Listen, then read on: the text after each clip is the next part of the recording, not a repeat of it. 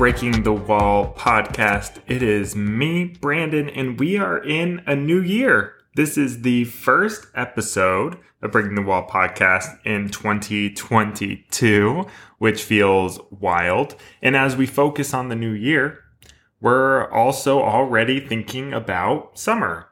I mean, at least for me, I'm starting to put together some summer plans for uh, my own programming but and I'll be putting out those dates uh, soon. But I've been thinking a lot about what dancers need nowadays, right? In the time of a COVID pandemic, in the time of you know just normal dancer struggles of being a professional, you know, and I'm looking at other workshops and what they offer, and I'm actually realizing there's a lot of programs that fall short of offering long term opportunities for their participants, right? So maybe in the past, you've been to summer intensives where you dance from 10 a.m. to 6 p.m. and you do it for a week or three weeks, or maybe you're gone for a whole month and there's a performance at the end. It's all very technical based, but I, as I'm reading these different, you know, mission statements um, and program descriptions, I'm trying to decide what the programs are actually offering. And I wanted to make this episode to help you all kind of see what you're going to get from a program maybe you've never done before, right? And what do you actually want? What do you want to get out of your summer programming? So it's not just, you know, going and dancing for lots of hours to say you did something. What are you actually getting out of the experience? So this will be a really short episode. But I broke this up into two offerings that I think dancers should be looking for. And the first thing is a new experience. So, a new experience outside of your comfort zone. So, the first way you can do that is through location. So, maybe you go to school in, I don't know, I'm biased, Arizona, and you want to go take you know, a workshop elsewhere. Maybe you're not going to LA because that's very close and maybe that's where you're from. I don't know. But maybe you go to New York or you go to Europe. Any new city that has a different dance scene than you're used to at school is going to be a great choice. And even if it's not about the dancing, maybe it's about the community that surrounds that program or surrounds that city. So if you're going to Europe, it's a completely different culture than we have here in the States. So looking into that is going to be a good option. You can also, instead of location, think about a new experience in terms of technique. So maybe a style specific intensive. If you are really contemporary dancer, maybe investing in a ballet intensive or a hip hop intensive or a jazz one or whatever the opposite of what your comfort zone is, is a great idea for an intensive. And, you know, either switching up the location or finding a new experience and a different technique. I think these kind of workshops are great for, you know, freshmen and sophomores. So if you're a freshman or sophomore in college, I think now is a great time for you to be investing in those new styles, investing in those new places. To just kind of put your feelers out and get a broad idea of what's available to you and what areas you still need to be working on. So looking at, you know, workshops, um, you know, bigger companies kind of do this. Hubbard Street does a good job of, you know, contemporary, a wide range contemporary uh, workshop. You could go to Joffrey. I know they have a bunch of different ballet workshops and intensives. You can do a lot of regional things if you're looking for those ballet intensives. You could even kind of make your own. I know you could do like an in studio one. I think these are great for people who are in their first or second year of school. Like if you went to Broadway Dance Center or Millennium Dance Complex in LA, like you can build your own workshop as well, even if the studio itself doesn't offer it. Maybe you go to LA for a week and you say, I'm going to take, I don't know, 10 to 20 classes in this in this one week and work with spe- specific choreographers, I think that's a great use of your time. You're getting to know the area, you're getting to know the work, you're getting to know the techniques. What a great way to spend a week or a month of your summer in a time when you really need to be investing in learning and growing in new ideas. So that's the first offering you should be looking for new experiences. And that's really de- designed for, you know, those first few years of college. Um, but the other offering you should be looking for is possibility of employment. And I think this is where we kind of uh, assume that it's already wrapped in there. But there are programs that are designed to help dancers book jobs. And there's programs more designed to just teach a lot of dance technique to dancers. So, possibilities for employ- employment. We need to be finding places that advertise as a place to book jobs. So that's their main thing. I think Springboard Danse Montreal does a great job of this. Maybe you also heard of Northwest Dance Project. They have their launch program that is designed to hire dancers to filter them right into the company. Um, aside from those bigger organizations that pull in, you know, different companies, different choreographers, you can also seek out individual choreographers, right? Like the um, who does workshops. I know Keigwin used to do them. Keigwin and Company used to do them all the time, and that's how I got my first job with Keigwin. Was I did a, I worked directly with that choreographer. But really, it's about finding those more intimate and selective uh, workshops or intensives. Those are going to be the ones that are going to be more, um, you know, have a better grasp on the idea of hiring the dancers that come through their workshops. When you get into the bigger ones where you're having hundreds of students, hundreds of different dancers, it's re- you can tell it's really more designed just to give, you know, as many people an experience to dance as possible. It's not necessarily driven towards dancers to get hired from that company. And these are really for people who are looking for jobs in the near future. So if you're a junior or a senior in or at, if you graduated from college already, these are going to be the workshops that I would love for you to really gear yourself towards.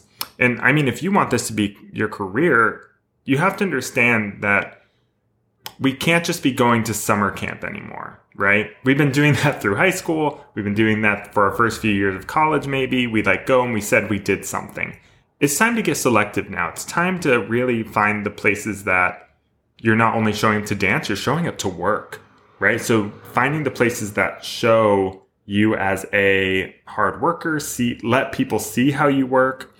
That's going to be super important, especially in your last 2 years plus of college. So those are the two offerings I want you to be looking for. And to do this, you need to be doing some research.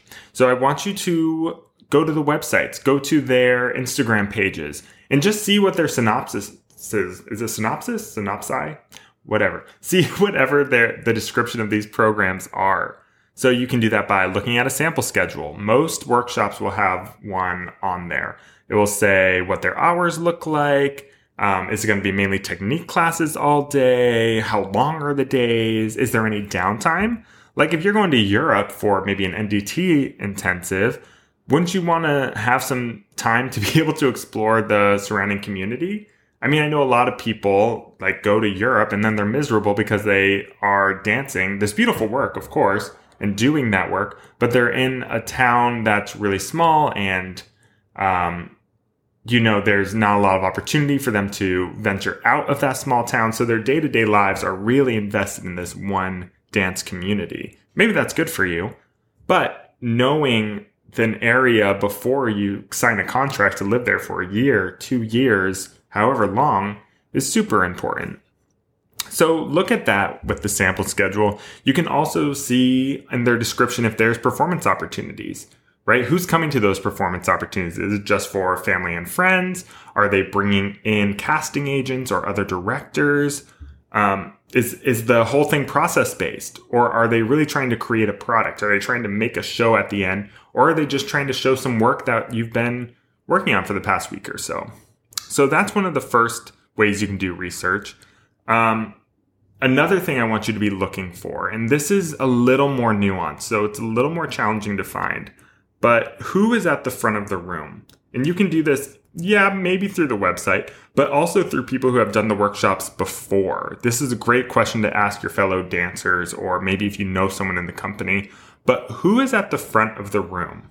Yeah. Who is the one teaching? Who is the one leading most of the time? Is it the company members? Maybe it's the artistic director leading most of the movement. Probably not.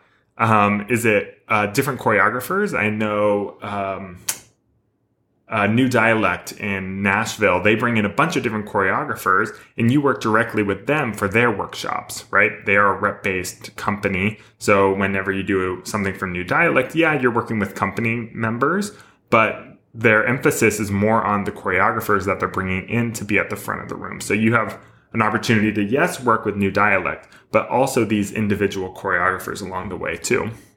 Uh, but I mean, I say this because I've been to programs where I'm working with one company member for like 80% of the time, right? And the artistic director doesn't even know everyone's names, right? They just walk in, they might watch technique class, um, but they're not working with you. It's not a hands on thing. And they might even advertise it. And this is the most frustrating part. They might advertise it as an opportunity to work closer with, you know, artistic director, blah, blah, blah.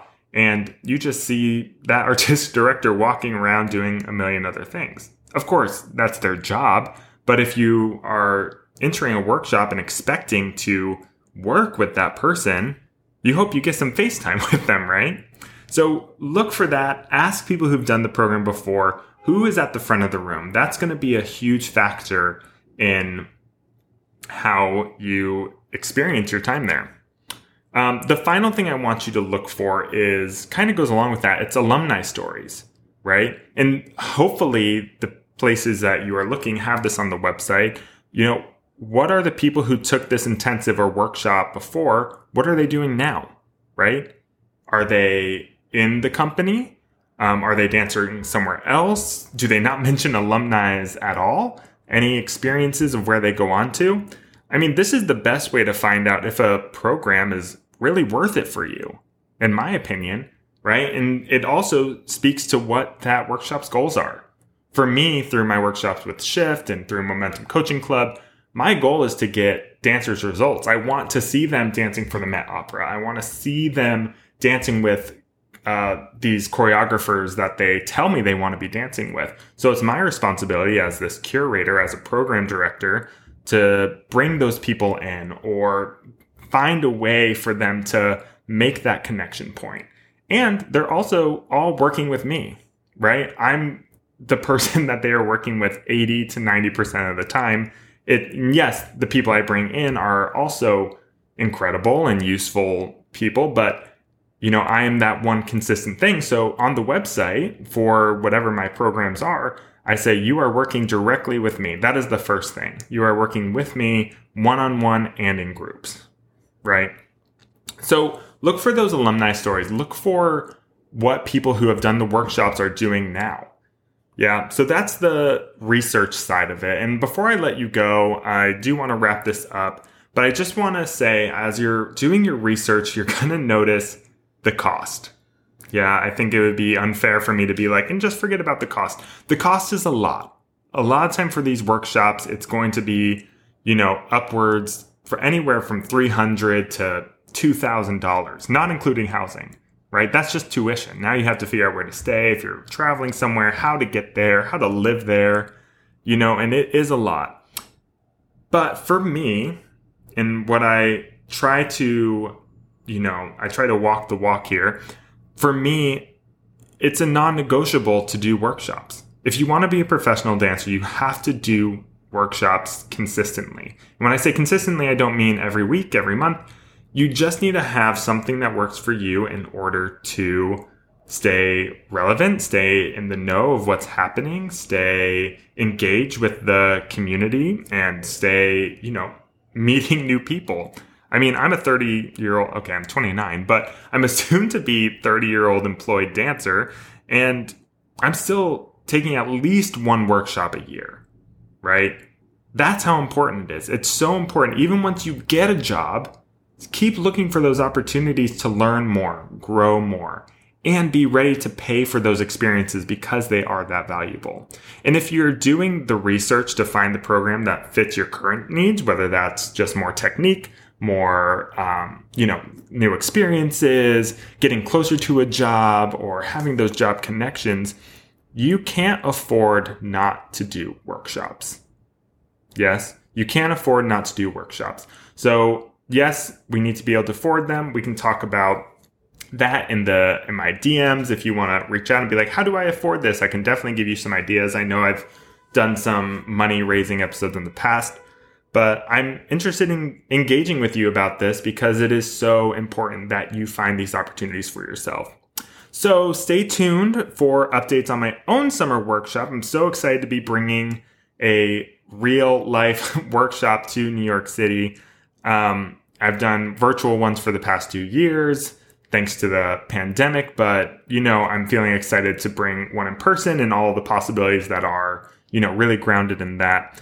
Um, so if you want to know more about that, please reach out to me at It's Brandon Coleman. I would love to tell you about, um, you know, what I'm thinking and what it's going to be, but the dates and information for that will drop later this month. Um, but other than that, please share this episode. Please follow us on Instagram at Breaking the Wall Podcast.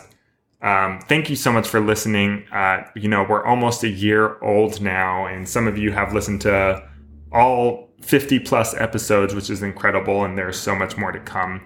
Um, so I'm wishing you all an, an incredible 2022, and I will see you in a new episode. Bye, everybody.